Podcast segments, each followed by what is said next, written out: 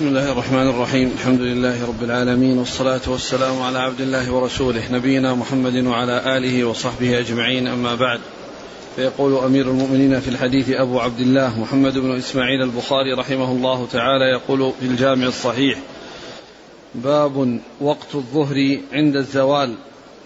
وقال جابر رضي الله عنه كان النبي صلى الله عليه وسلم يصلي بالهاجرة.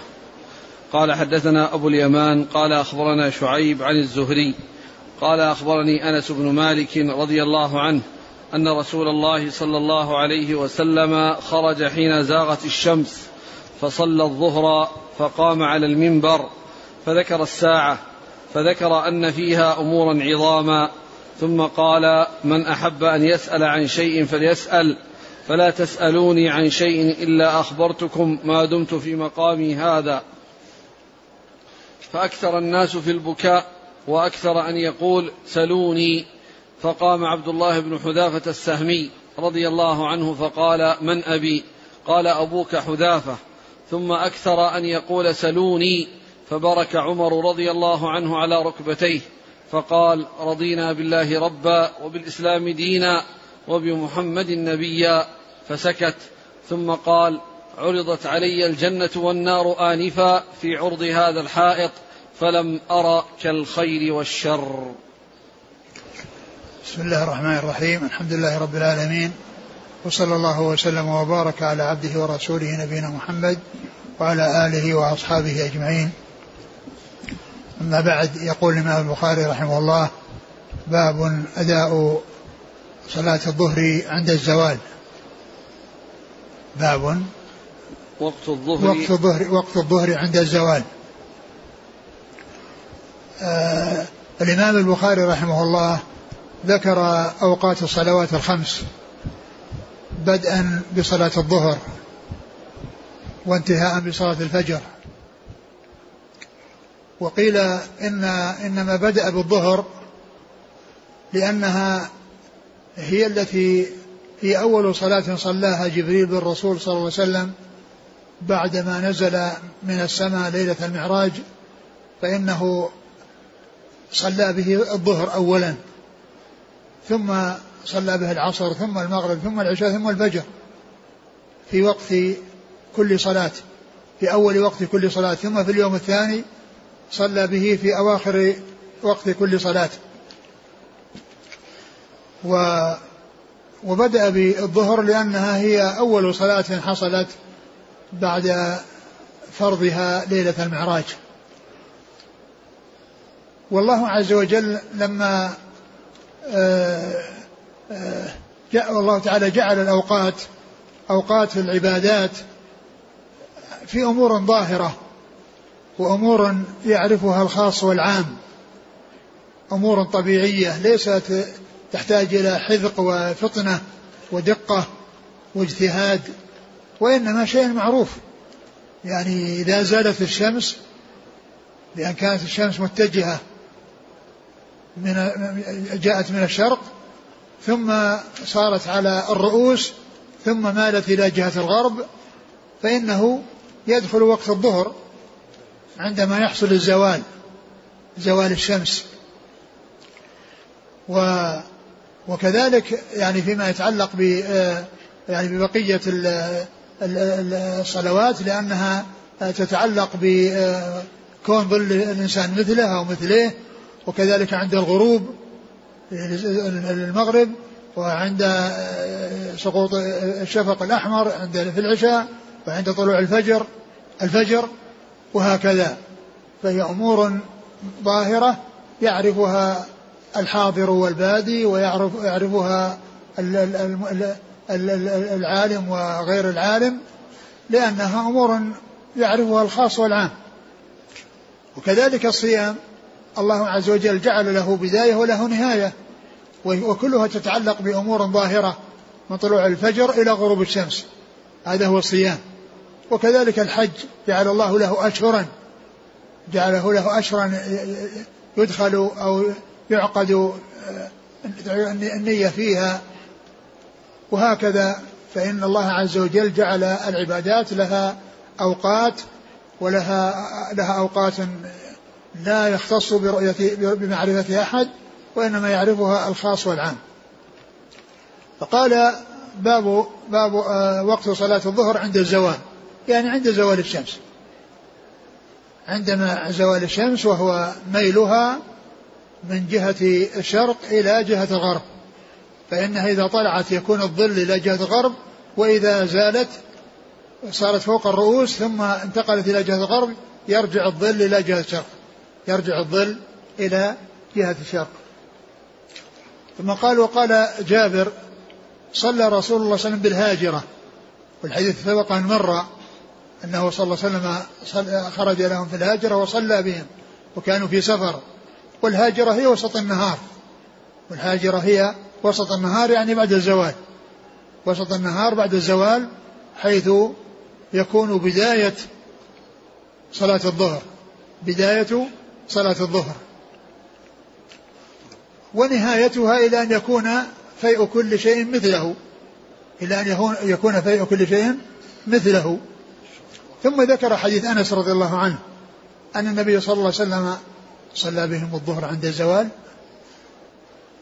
عليه وسلم خرج حين زاغت الشمس فصلى الظهر. خرج حين زاغت الشمس.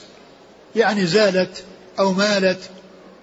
يعني حصل حين حصل الزوال حين حين دخل وقت الظهر فصلى بهم الظهر عليه الصلاة والسلام. ثم صعد المنبر. فقال فقام على المنبر فذكر الساعة فذكر أن فيها أمورا عظاما. ذكر الساعة وذكر أن فيها أمورا عظاما ثم ثم قال من أحب أن يسأل عن شيء فليسأل فلا تسألوني عن شيء إلا أخبرتكم ما دمت في مقامي هذا. فمن أحب أن يسأل عن شيء فليسأل فلا تسألوني عن شيء إلا أخبرتكم عنه في مقامي هذا. الرسول عليه الصلاة والسلام طلب منهم أن يسألوا وكلامه فيه يعني حث لهم على أن يسألوا فجعلوا يبكون. ولعل هذا البكاء أنهم خشوا أو يعني فهموا أن أن أجله قريب. لعل ذلك لأنهم يعني كونهم يعني لما قال لهم الرسول هذا الكلام خشوا أن يكون أجله صلى الله عليه وسلم قريبا. فسألوه أسئلة. ومن جملة من سأله رجل هو عبد الله بن حذافة قال له من أبي؟ قال أبوك حذافة. وكان إذا إذا حصل الملاحاة بينه وبين أحد نسبه إلى غير أبيه أو يعني يتكلم في نسبه. فكان يعني يتأثر من ذلك فسأل النبي صلى الله عليه وسلم فقال أبوك حذافة. فقال أبوك حذافة. نعم.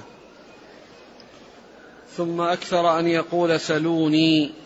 فبرك عمر على ركبتيه فقال رضينا بالله ربا وبالإسلام دينا وبمحمد نبيا. يعني عمر رضي الله عنه برك على ركبتيه وقال رضينا بالله ربا وبالإسلام دينا وبمحمد نبيا.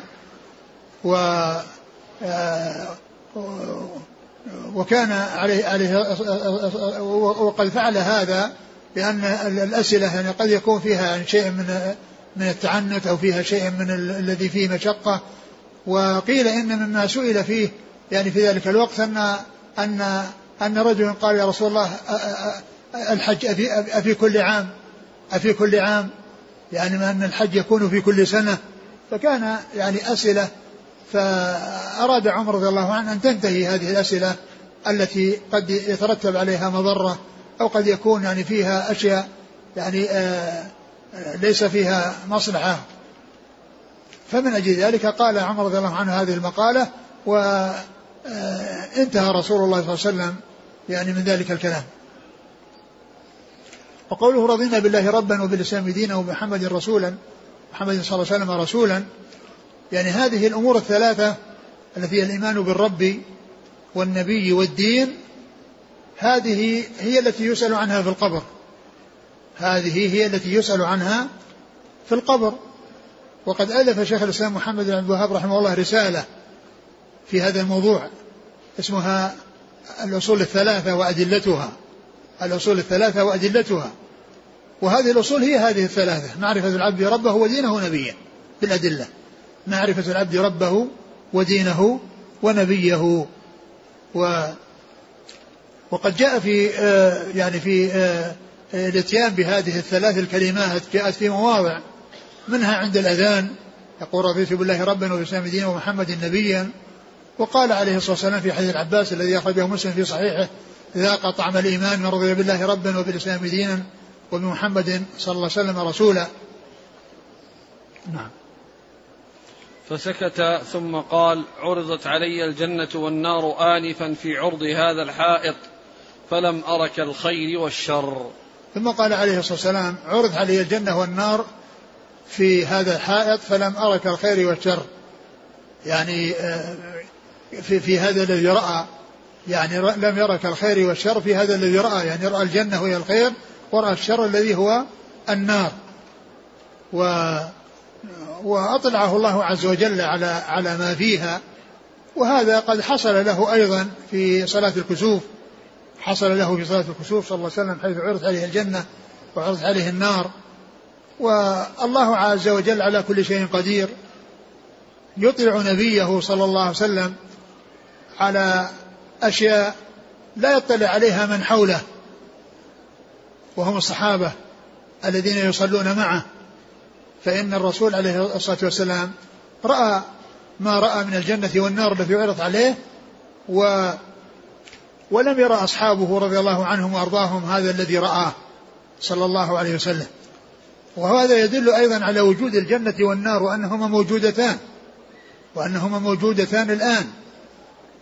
ولا يقال أنهما لا يوجدان إلا يوم القيامة كما يقوله المعتزلة الذين يقولون إن أنهما لا يوجدان إلا يوم القيامة لأنهما لو وجدا لكان ذلك عبثا بأن تكون هذه الجنة يعني موجودة ومع ذلك لا يستفيد منها أحد وإنما يستفاد منها يوم القيامة. وهذا كله كلام باطل واعتراض على شرع الله وكلام في شرع الله بما لا يجوز. ومن المعلوم أن الجنة والنار أن الجنة يستفاد منها قبل يوم القيامة والنار يتضرر بها قبل يوم القيامة. وذلك أن أصحاب القبور ينعمون بنعيم الجنة ويعذبون بعذاب النار. من كان مستحقا النعيم فإنه ينعم في الجنة ومن كان مستحقا العذاب فإنه يعذب في النار في قبره. قد جاء في حديث البراء بن عازب الذي فيه آه الإخبار بما يكون عند الموت وأن الإنسان إذا كان سئل الأسئلة الثلاثة وسدد ووفق في الجواب فإنه آه، آه، يقال له آه، يفتح له باب إلى الجنة فيأتيه من روحها ونعيمها. فيأتيه من روحها ونعيمها يفتح له باب إلى الجنة.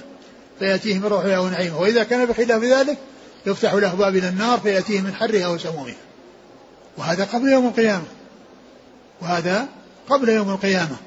وكذلك آه ما أخبر به الرسول عليه الصلاة والسلام من صاحبي القبرين اللذين يعذبان وما يعذبان في كبير. بل إنه كبير أما أحدهما فكان لا يستبرئ من البول والثاني كان يمشي بالنميمة. الله عز وجل أطلع نبيه على أن صاحبي القبرين المعذبين في النار و و وكذلك عرف وأطلعه الله على سبب ذلك العذاب وأن هذا كان لا يستبر من البول وهذا يمشي بالنميمة. وكذلك جاء عن آل فرعون في القرآن النار يعرضون عليها غدوا وعشيا ويوم تقوم الساعة أدخلوا آل فرعون أشد العذاب فهم يعرضون على النار في قبورهم وإذا حصل البعث والنشور ينتقلون من عذاب شديد في النار إلى عذاب أشد. ينتقلون من عذاب شديد إلى عذاب أشد.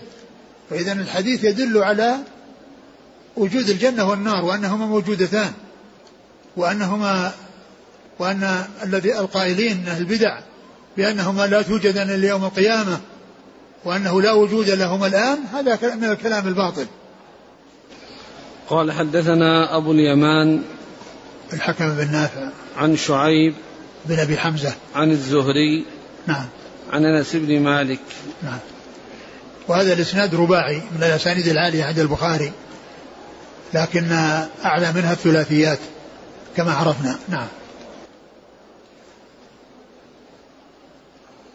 قال حدثنا حفص بن عمر قال حدثنا شعبة عن أبي المنهال عن أبي برزة رضي الله عنه أنه قال كان النبي صلى الله عليه وسلم يصلي الصبح وأحدنا يعرف جليسه ويقرأ فيها ما بين الستين إلى المئة ويصلي الظهر إذا زالت الشمس والعصر وأحدنا يذهب إلى أقصى المدينة رجع والشمس حية ونسيت ما قال في المغرب.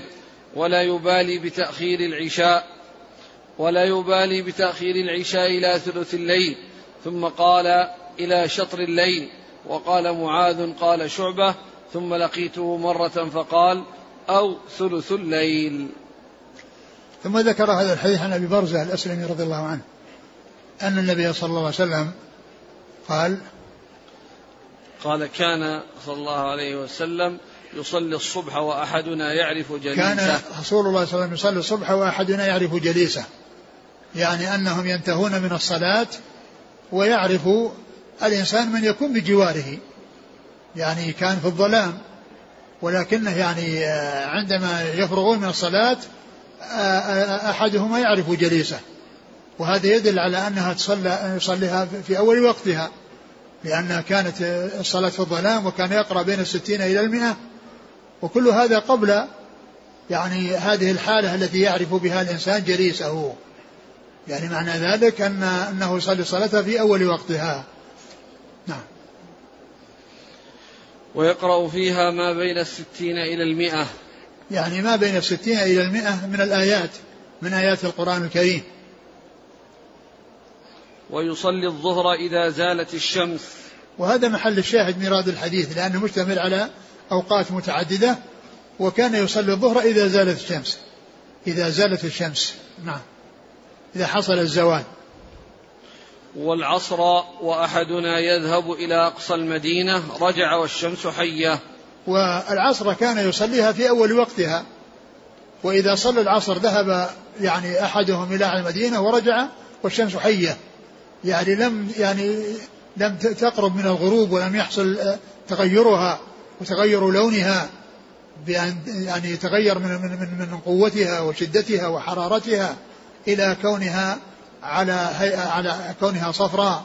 يعني قد بعدت عن يعني إلى جهة الغرب بعدت إلى جهة الغرب. وهذا يدل على أنه كان يصليها في أول وقتها يصليها في أول وقتها.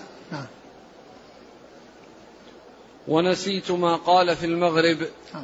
ولا يبالي بتأخير العشاء إلى ثلث الليل ثم قال إلى شطر الليل. ولا يبالي بتأخير العشاء إلى ثلث الليل أو قال شطر الليل يعني نصفه. والذي ورد يعني الثلث والنصف والنصف يعني صحيح ومعنى ذلك أنه هذا هو الوقت الذي ينتهي به وقت صلاة العشاء. وبعض أهل العلم يقول إن هناك وقت اضطراري وهو من نصف الليل إلى طلوع الفجر. إلى طلوع الفجر. وبعضهم يقول أنه ينتهي آه، الوقت بنصف الليل. وبعد ذلك ليس وقتا للصلاة. ليس وقتا للصلاة. ف فكان عليه السلام يؤخرها. وكان يعني أنه يصليها في أول وقتها. في الغالب أنه كان يصليها في وقتها وفي بعض الأحيان كان يؤخرها. ويبين لهم ان ان ان, أن ذلك سائغ وأن هذا ولكنه يخشى من نوم الناس يعني بحيث أنهم ينامون أو بحاجة إلى النوم لا سيما وهم يكدحون في النهار في أعمالهم فهم بحاجة إلى أن يصلوا ويناموا. ولهذا جاء النبي صلى الله عليه وسلم أنه كان يكره النوم قبلها. والحديث بعدها. كان يكره النوم قبلها لئلا يؤدي يعني إلى فواتها أو إلى تأخيرها عن وقتها. إذا نام عنها إذا نام قبل أن يؤديها فكان عليه الصلاة والسلام يؤديها في أول وقتها ولكنه يؤخرها أحيانا. نعم.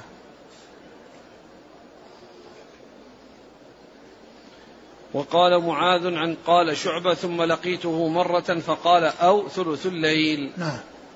قال حدثنا حفص بن عمر نعم. عن شعبة نعم. عن أبي المنهال نعم. سيار بن سلامة. نعم. عن أبي برزة. نعم. وهذا أيضا رباعي. وقال معاذ قال شعبة. معاذ بن معاذ. ثم لقيته مرة فقال أو ثلث الليل. نعم. قال حدثنا محمد يعني ابن مقاتل. قال أخبرنا عبد الله. قال أخبرنا خالد بن عبد الرحمن قال حدثني غالب القطان عن بكر بن عبد الله المزني عن أنس بن مالك رضي الله عنه أنه قال كنا إذا صلينا خلف رسول الله صلى الله عليه وسلم بالظهائر فسجدنا على ثيابنا اتقاء الحر. ثم ذكر حديث أنس رضي الله عنه وأنهم كانوا إذا صلوا مع النبي صلى الله عليه وسلم في الظهائر يعني يعني جمع ظهيرة وهي الظهر يعني في صلاه في صلوات الظهر يعني يسجدون على ثيابهم وذلك لشدة الحر يعني يجعلون ثيابهم أو يجعل أحد شيئا من ثوبه يعني آه، يسجد عليه لأن لأنهم يت... لأن ذلك يؤثر لو سجدوا على الأرض وهي حارة ورمضة فإن ذلك يؤثر على الوجه وعلى اليدين ولا يجعل الإنسان يخشع في صلاته ويطمئن في صلاته. فكانوا يفعلون ذلك وهذا يدل على فعلها في أول وقتها. وهذا يدل على فعلها في أول وقتها. نعم. قال حدثنا محمد يعني بن مقاتل. نعم. حدثنا محمد يعني بن مقاتل. يعني هذه كلمة محمد هي التي قالها البخاري. وأما ابن مقاتل فهذه قالها من دون البخاري. من دون البخاري. وأتى بكلمة يعني يعني لها قائل ولها فاعل.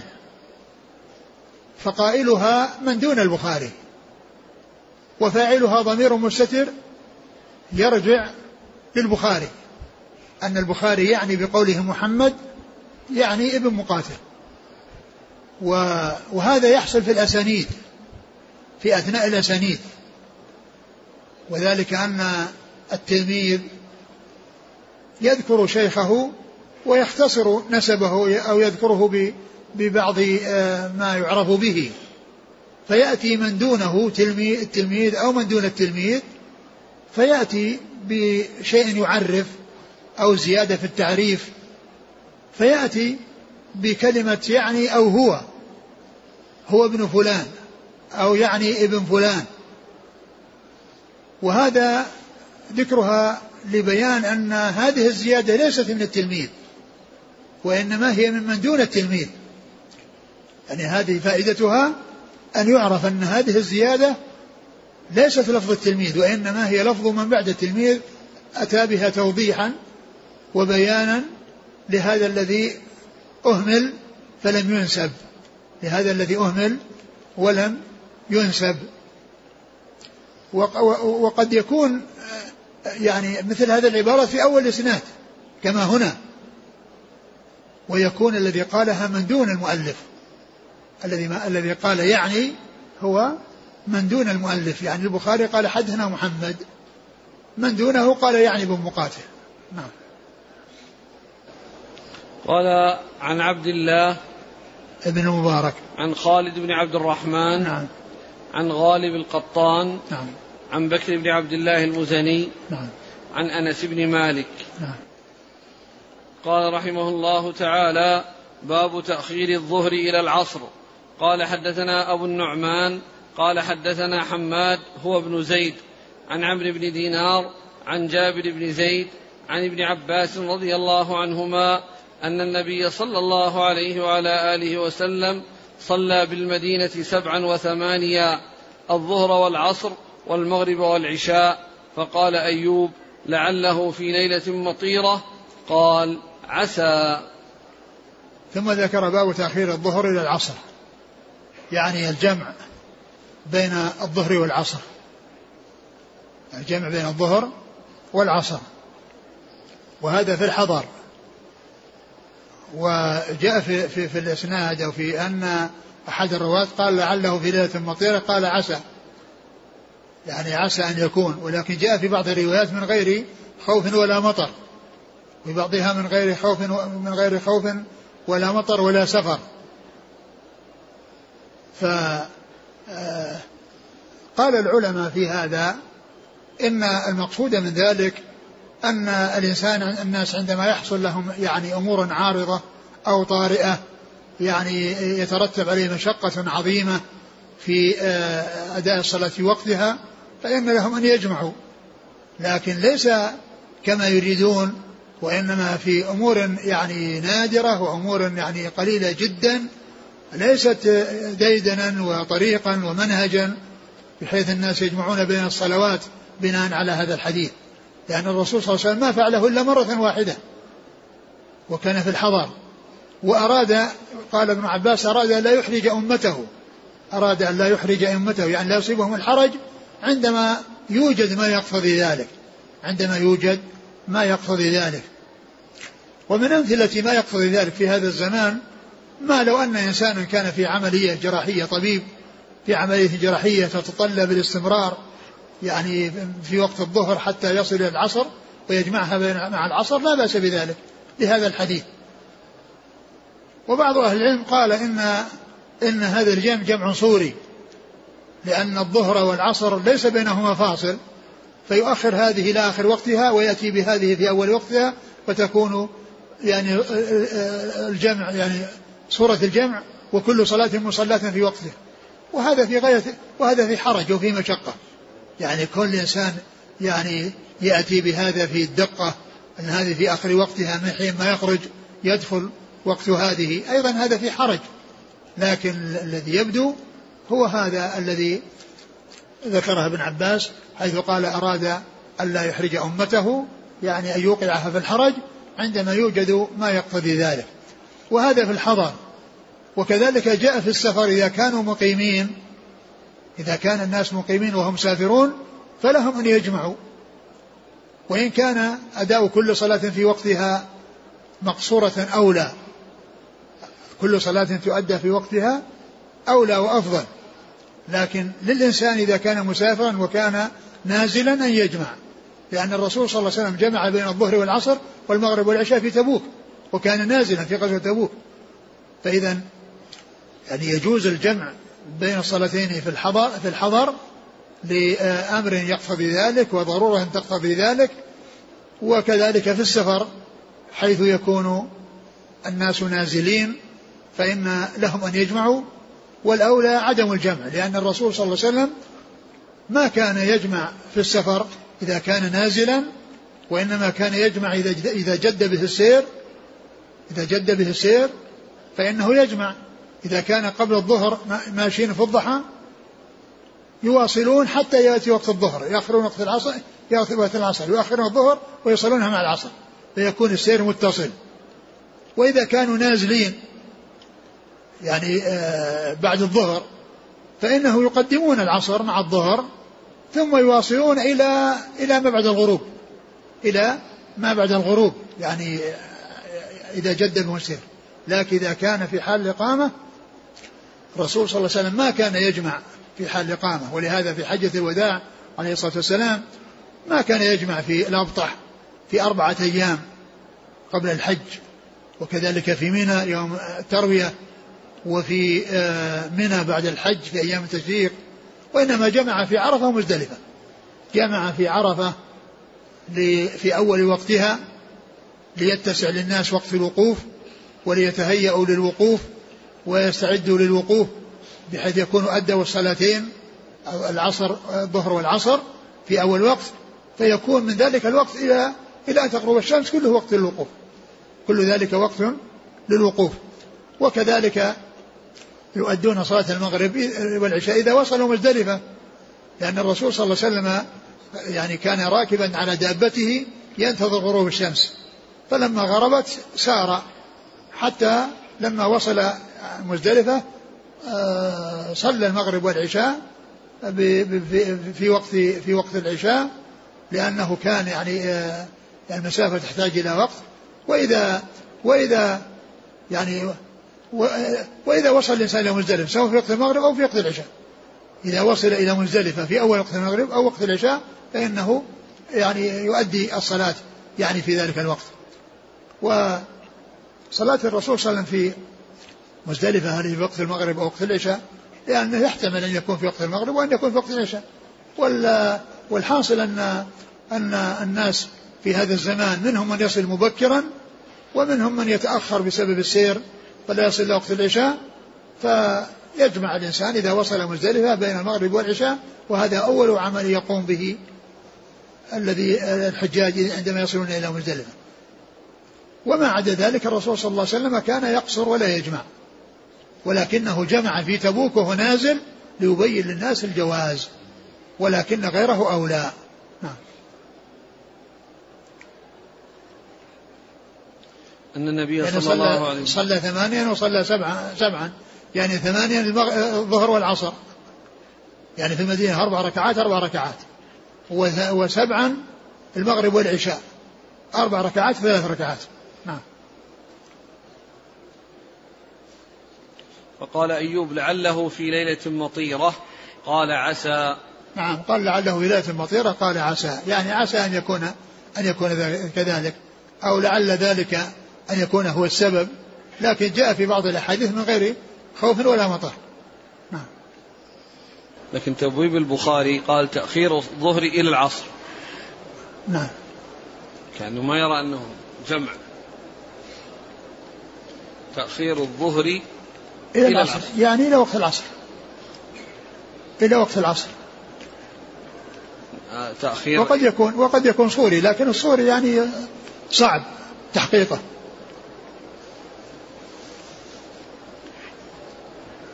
يقول تأخير الظهر إلى العصر يعني معناه أنه في وقت العصر.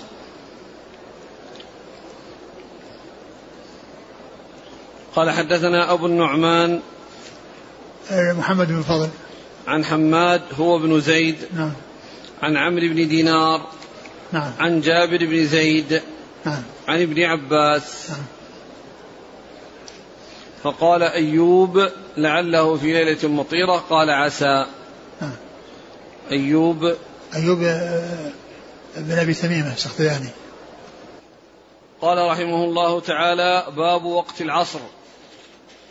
وقال وقال أبو أسامة عن هشام من قعر حجرتها. قال حدثنا إبراهيم بن منذر قال حدثنا أنس بن عياض عن هشام عن أبيه أن عائشة رضي الله عنها قالت كان رسول الله صلى الله عليه وسلم يصلي العصر والشمس لم تخرج من حجرتها. ثم ذكر باب, باب وقت العصر. وقت العصر جاء في حديث جبريل أنه صلاها عندما كان ظل يعني شيء مثله يعني بعد خروج وقت الظهر. وفي اليوم الثاني إلى أن كان ظل الشيء مثليه مثليه. آه، وهذا الحديث الذي هو الحديث الذي فيه يعني التفصيل يعني ما جاء عند البخاري. جاء عند البخاري الحديث الأول الذي سبق مر بنا أنه صلى ثم صلى به ثم صلى به ثم صلى به ولكن ما في تفصيل أن البداية والنهاية. ولكنه ذكر الأحاديث التي فيها الإشارة إلى الوقت. ومن هذا الحديث؟ حديث أنس. أن النبي صلى الله عليه وسلم أن عائشة رضي الله عنها قال صلى النبي صلى الله عليه وسلم العصر والشمس في حجرتها. والشمس في حجرتها يعني أنها يعني لم تذهب عن حجرتها. معناه أنه صلاها في أول وقتها لأنه بعد ذلك تذهب الشمس يعني عن حجرتها ويبقى يعني الحجرة كلها ظل وكلها فيء. فيعني هذا في الإشارة إلى إلى أداء الصلاة في أول وقتها. وذلك أن الشمس كانت في حجرتها لم لم لم تظهر عنها ولم تخرج منها. وذلك بميلانها كثيرا إلى جهة الغرب. فكان يصليها في أول وقتها. وهذا التعليق الذي ذكره في الأول جاء في بعض النسخ في, في أول قبل الحديث المسند وبعضها في آخره بعده. وهذا هو الصحيح وهذا هو هو المناسب كما قال ذلك يعني كما قال ذلك ابن حجر وغيره. لأن قوله في حجرتها يعني جاء في الأول من غير أن يكون له مرجع الضمير في حجرتها. ولكن محله بعد الحديث. لأن هذا لفظ آخر. قال في قعر حجرتها. الأول؟ نعم. الأول عن أبي أسامة عن هشام من قعر حجرتها. من قعر حجرتها يعني في وسط حجرتها. وثاني لم تظهر من حجرتها. يعني معناه أنها لا زالت في حجرتها. فإذا يكون من قار حجرتها بعد ذلك هو المناسب لأنه لأنه جاء أنها عائشة رضي الله عنها هي التي يعني حصل لها ذلك. فإذا هذه الجملة محلها بعد الحديث المسند وليس قبل الحديث المسند لأنه قبل الحديث المسند ما فيه ما فيه يعني اسمها ولا ذكر اسمها. مما يبين أن محلها الصحيح أنه بعد الحديث الذي فيه ذكر عائشة وأنها لم تخرج من حجرتها. لم تخرج من حجرتها يعني معناه أن حجرتها فيها شمس. يعني فيها دخلتها الشمس. فإذا زالت وتأخرت خرجت وصار كله ظل. صارت كله ظل ليس فيها شيء من الشمس. ليس فيها شيء من الشمس. نعم. قال أبو أسامة حماد بن أسامة. عن هشام الدستوائي. بن عروة. هشام بن عروة نعم. قال حدثنا إبراهيم بن المنذر عن أنس بن عياض نعم. عن هشام نعم. عن أبيه عن عائشة. نعم. قال حدثنا قتيبة قال حدثنا الليث عن ابن شهاب عن عروة عن عائشة رضي الله عنها أن رسول الله صلى الله عليه وسلم صلى العصر والشمس في حجرتها لم يظهر الفيء من حجرتها. ثم ذكر هذا الحديث عن عائشة رضي الله عنها. وهو مثل الذي قبله أن النبي صلى الله عليه وسلم صلى العصر والشمس في حجرتها لم يظهر الفيء من حجرة لم يظهر الفيء. نعم, نعم. من لم حجرتها. لم يظهر الفيء من حجرتها. يعني معناها أن أن أن أن الشمس كانت في الحجرة والفيء ما ظهر. يعني معناه الظل. لأن الشمس ما دام موجودة يعني ففي شمس. فإذا خرجت فيه ظل. يعني صار ظلا. يعني معنى ذلك أن أن أن الشمس لم تخرج من لم تخرج من حجرتها والفيء يعني لم يعني يأتي ولا بسبب ذهاب الشمس وابتعادها عن جهة آه، آه، يعني ابتعاده إلى جهة المغرب. فالفيء المراد به الظل يعني معناه أن أن الظل ليس بموجود. يعني ليس ليس موجود لأن الشمس موجودة. فإذا ذهبت الشمس جاء الظل وجاء الفيء الذي هو الظل. نعم. قال حدثنا قتيبة نعم. عن الليث عن ابن شهاب عن عروة عن عائشة. نعم. قال حدثنا أبو نعيم قال أخبرنا ابن عيينة عن الزهري عن عروة عن عائشة رضي الله عنها أنها قالت كان النبي صلى الله عليه وسلم يصلي صلاة العصر والشمس طالعة في حجرتي لم يظهر الفيء بعد. نعم. هذا مثل الذي قبله. يعني كان يصلي والشمس في حجرتها لم يظهر الفيء بعد. يعني لم يظهر الفيء يعني في حجرتها. بحيث يكون كلها ظل بل فيها ظل وشمس فيها ظل وشمس. وإذا ذهبت الشمس عن حجرتها صار صارت الحجرة كلها ظلا كلها ظلا. فهو مثل الذي قبله. نعم. قال حدثنا أبو نعيم الفضل بن دكين. عن ابن عيينة سفيان بن عيينة. نعم. عن الزهري عن عروة عن عائشة. نعم. وقال مالك ويحيى بن سعيد وشعيب وابن أبي حفصة والشمس قبل أن تظهر. أيوه الشمس قبل أن تظهر يعني من حجرتها. قبل أن تظهر من حجرتها يعني الحجر أنها موجودة في حجرتها. الشمس قبل أن تظهر يعني تظهر من حجرتها. صلى الرسول صلى الله عليه وسلم والشمس لم تظهر من حجرتها بل هي باقية في حجرتها. يعني مما يبين أن ذلك في أول الوقت. وقال مالك ويحيى بن سعيد نعم. الأنصاري نعم. وشعيب نعم. بن أبي حمزة نعم. وابن أبي حفصة نعم هو. محمد بن ميسرة. نعم. والشمس قبل أن تظهر. نعم. قال حدثنا محمد بن مقاتل. قال أخبرنا عبد الله قال أخبرنا عوف عن سيار بن سلامة أنه قال دخلت أنا وأبي على أبي برزة رضي أبي برزة الأسلمي رضي الله عنه. فقال له أبي كيف كان رسول الله صلى الله عليه وسلم يصلي المكتوبة؟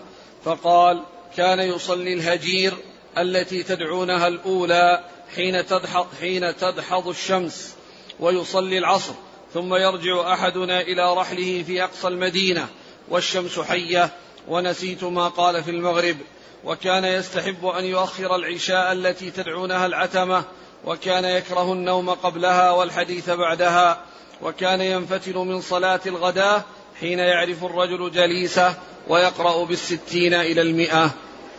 ثم ذكر حديث أبي برزة الأسلمي رضي الله عنه أن النبي صلى الله عليه وسلم كان يصلي بهم الظهر إذا إذا إذا يصلي الهجير التي تدعونها الأولى حين تدحض الشمس. يعني حين تدحض الشمس يعني تميل أو تزول. يعني المقصود أنها يعني ميلها وزوالها من جهة آه، بدل ما كانت في جهة الشرق راحت إلى جهة الغرب صارت إلى جهة الغرب وهو مثل زالت مثل يعني مالت يعني بمعنى واحد معناها واحد.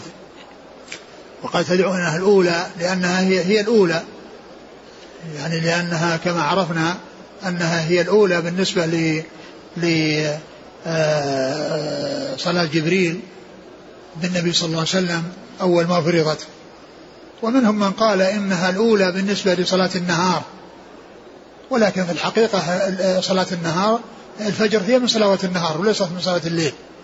وإن كانت إنها متصلة بالليل فهي مثل المغرب يعني يقال لها وتر النهار وهي في يعني وهي في الليل ليست في النهار.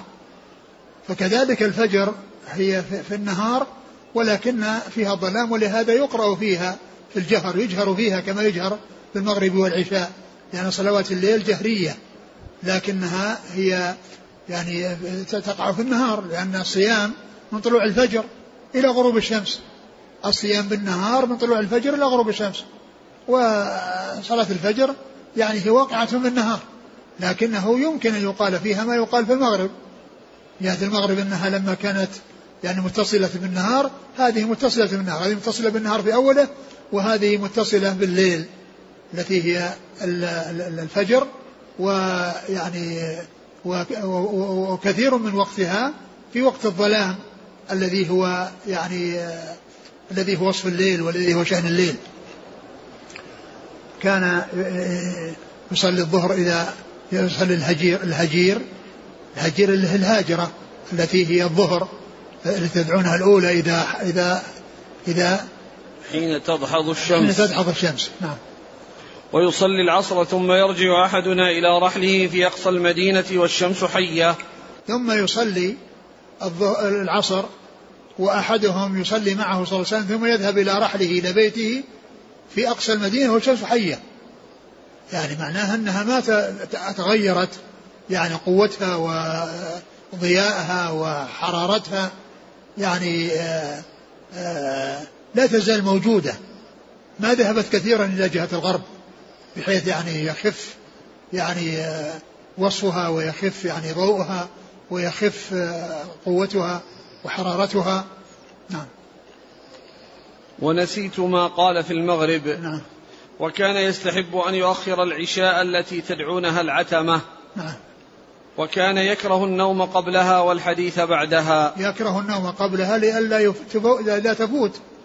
والحديث بعدها لئلا يحصل يعني التسبب في تأخير صلاة الفجر أو يعني النوم عن صلاة الفجر. نعم. ولهذا كانت العشاء والفجر أثقل الصلاة على المنافقين. كما قال عليه الصلاة والسلام أثقل الصلاة على المنافقين صلاة العشاء وصلاة الفجر. لأن العشاء تقع في أول الليل والناس يكدحون في الأعمال ويتعبون ويريدون النوم فإذا نام الإنسان قبلها يفوتها. وهذا شأن المنافقين الذين لا يبالون. وكذلك الفجر لأنها تقع في الوقت الذي يرغب فيه بالنوم كثيرا والذي يطيب فيه الفراش ويحصل الاستغراق في النوم. ولهذا جاء في أذان الفجر الصلاة خير من النوم. يعني هذا النوم الذي طاب لكم وأعجبكم وأنتم مرتاحون فيه ومطمئنون فيه ما تدعون إليه خير مما أنتم فيه. ما تدعون إليه وهو الصلاة خير مما أنتم متلذذون فيه ومطمئنون فيه. يعني في الذي هو النوم في آخر الليل. فلهذا كانت على المنافقين أثقل الصلوات على المنافقين. قال عليه الصلاة والسلام ولو يعلمون ما فيه من الأجر لأتوهما ولو حبوا. لو يعلمون ما فيهما من الأجر لأتوهما ولو حبوا. لكن هذا شأنهم شأن المنافقين. يعني يؤثرون العاجلة على الباقية. نعم. وكان ينفتل من صلاة الغداة حين يعرف الرجل جليسه ويقرأ بالستين إلى المئة. نعم. وكان ينفتل من الصلاة يعني ينتهي من الصلاة حين يعرف الرجل جليسه. يعني معناه أنه يعني حصل شيء من الضياء الذي يعرف الإنسان من يجاوره يعني بأن خفة الظلام يعني شدة الظلام خفت. نعم فصار يعني فيه غلس يعني بحيث أنه يعني يعرف من يكون بجواره. قال حدثنا محمد بن مقاتل عن عبد الله عن عوف. يعني هنا هذا الحديث الذي سبق المرة الذي فيه محمد يعني بن مقاتل. هنا قال محمد بن مقاتل لأنه جاء من طريقة أخرى حدث أبي برزة يعني فيه محمد بن مقاتل هنا قال محمد يعني بن مقاتل. كان البخاري في الأول ذكره محمد بدون ابن مقاتل. ومن بعده أتى بابن مقاتل. وفي هذا الحديث في هذا السند أتى به بنسبه محمد بن مقاتل. نعم. لكن الحديثان يختلفان. مو بهذا الحديث؟ الإسناد يتفق لكن المتن يختلف. ليس حديث. هو حديث برزة ولا لا؟ لا لا لا. مو هو؟ آه نعم. حدثنا محمد بن مقاتل قال أخبرنا عبد الله ابن مبارك. عن عوف ابن أبي جميل الأعرابي. عن سيار بن سلامة نعم نعم عن أبي برزه الأسلمي. نعم ذاك من هو عنه الحديث اللي راح اللي فيه محمد المقاتل محمد بن المقاتل عن عبد الله عن خالد بن عبد الرحمن عن غالب القطان عن بكر بن عبد الله المزني عن أنس. كنا إذا صلينا نعم خلف رسول الله. صار انس وليس وليس ابي برزه نعم. اللي فيها أبو برزه حدثنا حفص بن عمر قال حدثنا شعبة عن أبي المنهال عن أبي برزه نعم. قال حدثنا عبد الله بن مسلمة عن مالك عن إسحاق بن عبد الله بن أبي طلحة عن أنس بن مالك رضي الله عنه أنه قال كنا نصلي العصر ثم يخرج الإنسان إلى بني عمرو بن عوف فنجدهم يصلون العصر. ثم ذكر هذا الحديث عن عن أنس. نعم. أنهم كانوا يصلون مع الرسول صلى الله عليه وسلم العصر فيذهبون إلى بني عمرو بن عوف فيجدهم فيجدونهم يصلون يصلون العصر. وبني عمرو بن عوف هم أهل قباء. بني عمرو بن عوف هم أهل قباء. يعني معناه الرسول صلى الله عليه وسلم صلى الصلاة في وقتها في أول وقتها وأولئك يعني آه، صلوها بعد في, في ليس في أول وقتها فوجدهم يصلون العصر. قال حدثنا عبد الله بن مسلمة القعنبي. عن مالك عن إسحاق بن عبد الله بن أبي طلحة نعم. عن أنس بن مالك. نعم. قال حدثنا ابن مقاتل قال أخبرنا عبد الله قال أخبرنا أبو بكر بن عثمان بن سهل بن حنيف قال سمعت أبا أمامة رضي الله عنه يقول صلينا مع عمر بن عبد العزيز الظهر ثم خرجنا حتى دخلنا على أنس بن مالك رضي الله عنه فوجدناه يصلي العصر فقلت يا عم ما هذه الصلاة التي صليت؟ قال العصر وهذه صلاة رسول الله صلى الله عليه وسلم التي كنا نصلي معه. ثم ذكر هذا الحديث عن أنس. عن أنس. ذكر في قصة أبي أمامة. نعم أبو أمامة قال صلوا صلوا مع عمر بن العزيز ثم ذهبوا إلى أنس صلوا معه الظهر ثم ذهبوا إلى أنس وجدوا يصلي العصر. يعني معناها أنه يعني بين صلاة عمر بن عبد العزيز وبين صلاة صلاة أنس عمر بن عبد العزيز الظهر وصلاة أنس العصر يعني بينهما شيء من التقارب. يعني معنى ذلك أنها يعني متأخرة عن أول وقتها. وهذا يعني هذا هو الذي يوضح الذي سبق أن مر عن عمر بن عبد العزيز أنه يعني أنه أخر الصلاة.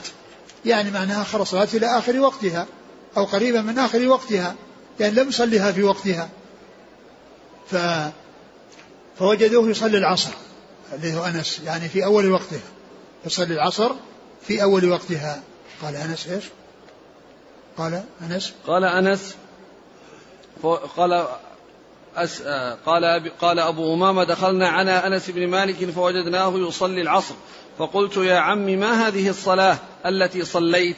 قال العصر. وهذه صلاة رسول الله صلى الله عليه وسلم التي كنا نصلي معه. يعني في أول وقتها. يعني صلاة الرسول صلى الله عليه وسلم التي كانوا يصلونها في أول وقتها. وصلاة عمر بن عبد العزيز التي كانت قريبة منها يعني كانت ليست في أول وقتها. نعم. ومعلوم ومعلوم أن الوقت وقت الصلاتين متصل ما في فاصل. ما في فاصل بين يعني وقت الظهر ووقت العصر يعني بحيث لا يكون لا يكون وقتا لهذه ولا لهذه. الفجر تنتهي بطلوع الشمس والظهر والظهر تبدأ بزول الشمس. هذه المسافة الطويلة ليست وقتا للصلوات. لأنها يعني آه، آه، تلك انتهت بطلوع الشمس وهذه بدأت بالزوال. فهناك مسافة بين وقتين لكن الظهر والعصر ليس بينهما مسافة. إذا خرج إذا خرج خرج وقت هذه دخل وقت هذا. ومثلها المغرب إذا خرج وقت هذه دخل وقت هذا. قال حدثنا ابن مقاتل هو محمد بن مقاتل. عن عبد الله ابن مبارك عن أبي بكر بن عثمان بن سهل بن حنيف نعم عن أبي أمامة. نعم أسعد. سد آه نعم. أسعد بن؟ ابن سهل بن حنيف. نعم. عن أنس بن مالك. هذا من صغار من صغار التابعين. من صغار الصحابة. نعم. عن أنس بن مالك. نعم. قال رحمه الله تعالى باب وقت العصر. قال حدثنا أبو اليمان قال أخبرنا شعيب عن الزهري قال حدثني أنس بن مالك رضي الله عنه أنه قال كان رسول الله صلى الله عليه وعلى آله وسلم يصلي العصر والشمس مرتفعة حية فيذهب الذاهب إلى العوالي فيأتيهم والشمس مرتفعة وبعض العوالي من المدينة على أربعة أميال أو نحوه. ثم قال باب العصر باب وقت العصر. وهذه الترجمة جاءت في في بعض النسخ وفي بعضها بعدمها وهي الأولى لأن لأنها تكرار لأنها تكرار والأحاديث كلها متصلة في وقت صلاة العصر. فإذا بعض النسخ التي جاء فيها وقت صلاة العصر في هذا الموضع يعني هذا المكرر يعني غيرها أولى منها التي ليس فيها وقت العصر اكتفاء الترجمة السابقة والأحاديث كلها ترجع إلى الترجمة السابقة لا شك أن هذه هي الأولى. فإذا ذكر الترجمة تكرار ذكر الترجمة تكرار وقد توسطت بين الأحاديث المتعلقة بصلاة العصر وقبلها وبعدها. قبل هذه الترجمة بيان وقت صلاة العصر وبعد هذه الترجمة وقت صلاة العصر إذا هذه الترجمة ليس لها وجه. في هذا المكان بل النسخ التي فيها حذفها هي الأولى. ثم ذكر حديث أنس. نعم. قال كان الرسول صلى الله عليه وسلم يصلي العصر والشمس مرتفعة حية فيذهب الذاهب إلى العوالي فيأتيهم والشمس مرتفعة وبعض العوالي من المدينة على أربعة أميال أو نحوه. نعم. كان الرسول صلى الله عليه وسلم يصلي آه، العصر والشمس حية مرتفعة يعني مرتفعة في السماء يعني لم تذهب إلى جهة الغرب كثيرا وفيها حيها فيها حرارتها وفيها يعني وهجها وشدتها يعني آه لم تذهب يأتي آه يعني الوقت الذي آه، يعني تضعف فيه حرارتها وشدتها وقوتها. فكان يصلي ويذهب الواحد إلى العوالي ويذهب إلى العوالي والشمس حية. يعني معناها أنه يذهب إلى ذاك الوقت و و و و وصفة الشمس على على الصفة التي كانت عليها. معناها كان يصليها في أول وقتها عليه الصلاة والسلام. يصليها في أول وقتها. والعوالي هي الجهة الجنوبية من المدينة ويدخل فيها قبى لأن قبى من العوالي والأسافل هي جهة الشمال. ولهذا الماء يأتي من جهة الجنوب ويذهب إلى جهة الشمال. يعني العوالي من جهة الجنوب والأسافل من جهة الشمال والسيل يأتي من جهة الجنوب ويذهب إلى جهة الشمال. فكان يعني يذهب الذاهب إلى العوالي ويعني يجد الناس يعني تكون الشمس على على على على هيئتها يعني في حرا في في في قوتها وفي شدتها. نعم. قال حدثنا أبو اليمان عن شعيب عن الزهري عن أنس بن مالك. قال حدثنا عبد الله بن يوسف قال أخبرنا مالك عن ابن شهاب عن أنس بن مالك رضي الله عنه أنه قال كنا نصلي العصر ثم يذهب الذاهب منا إلى قباء فيأتيهم والشمس مرتفعة. ثم ذكر هذا الحديث عن أنس وهو مثل الذي قبله يعني هنا قال العوالي وهنا قال قبى وهنا قال الشمس مرتفعة وهنا كذلك قال يعني ف ف يعني قبى من العوالي وهي من من جهة الجنوبية الأماكن المرتفعة الأماكن المرتفعة في المدينة. نعم. قال حدثنا عبد الله بن يوسف عن وفي بعضها الذي مر بني عمرو بن عوف كان يذهب بني عمرو بن عوف وهم وهم أهل قباء. نعم. قال حدثنا عبد الله بن يوسف عن مالك عن ابن شهاب عن أنس بن مالك. قال رحمه الله تعالى باب إثم من فاتته العصر. والله تعالى أعلم وصلى الله وسلم وبارك على عبده ورسوله نبينا محمد وعلى آله وأصحابه أجمعين. جزاكم الله خيرا وبارك الله فيكم. ألهمكم الله الصواب ووفقكم للحق. نفعنا الله ما سمعنا وغفر الله لنا ولكم وللمسلمين أجمعين. آمين. يقول هل ثبت القصر من غير سفر كالجمع؟ القصر؟ نعم. من غير سفر؟ ما أعلم لكن يعني يعني إذا اشتد في الجهاد في حال الخوف يعني إذا اشتد الخوف لهم يجوز القصر. يقول يتناقل كثير من طلاب العلم أن وقت أذان الفجر متقدم وأنه يؤذن قبل الوقت. فهل هذا الكلام صحيح؟ هذا يتردد في أوقات كثيرة ومنذ زمن يعني طويل. وكان الشيخ عبد العزيز بن باز رحمه الله في في في عمله في رئاسة الإفتاء يعني آه، عرض عليه ذلك يعني أكثر من مرة وأرسل لجان من بعض المشايخ يعني في البر في الوقت الذي ما فيه أنوار وليس فيه إلا الظلام يعني فما ذكروا له شيئا يعني بخلاف يعني الذي عليه الناس. يقول الأخ يقوم الآن بعض المتظاهرين في بعض البلدان سماها قال بالجمع جمع الصلوات بحجة أنه في أنها ضرورة ويستدلون بحديث ابن عباس فهل هذا الفعل صحيح؟ وما حكم صلاتهم؟ هذا العمل ليس بصحيح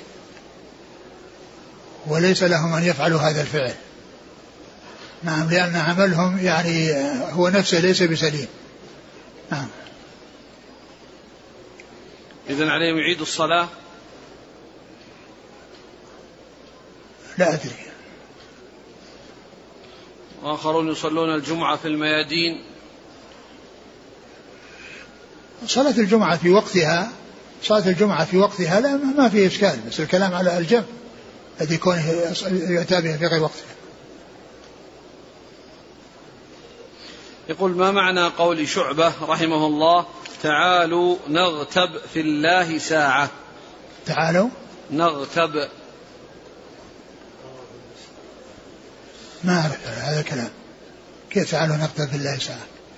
يعني كونهم يعني يتكلمون في الجرح والتعديل يعني في يعني في في هذا لا أدري هل هل قال هذا شعبة.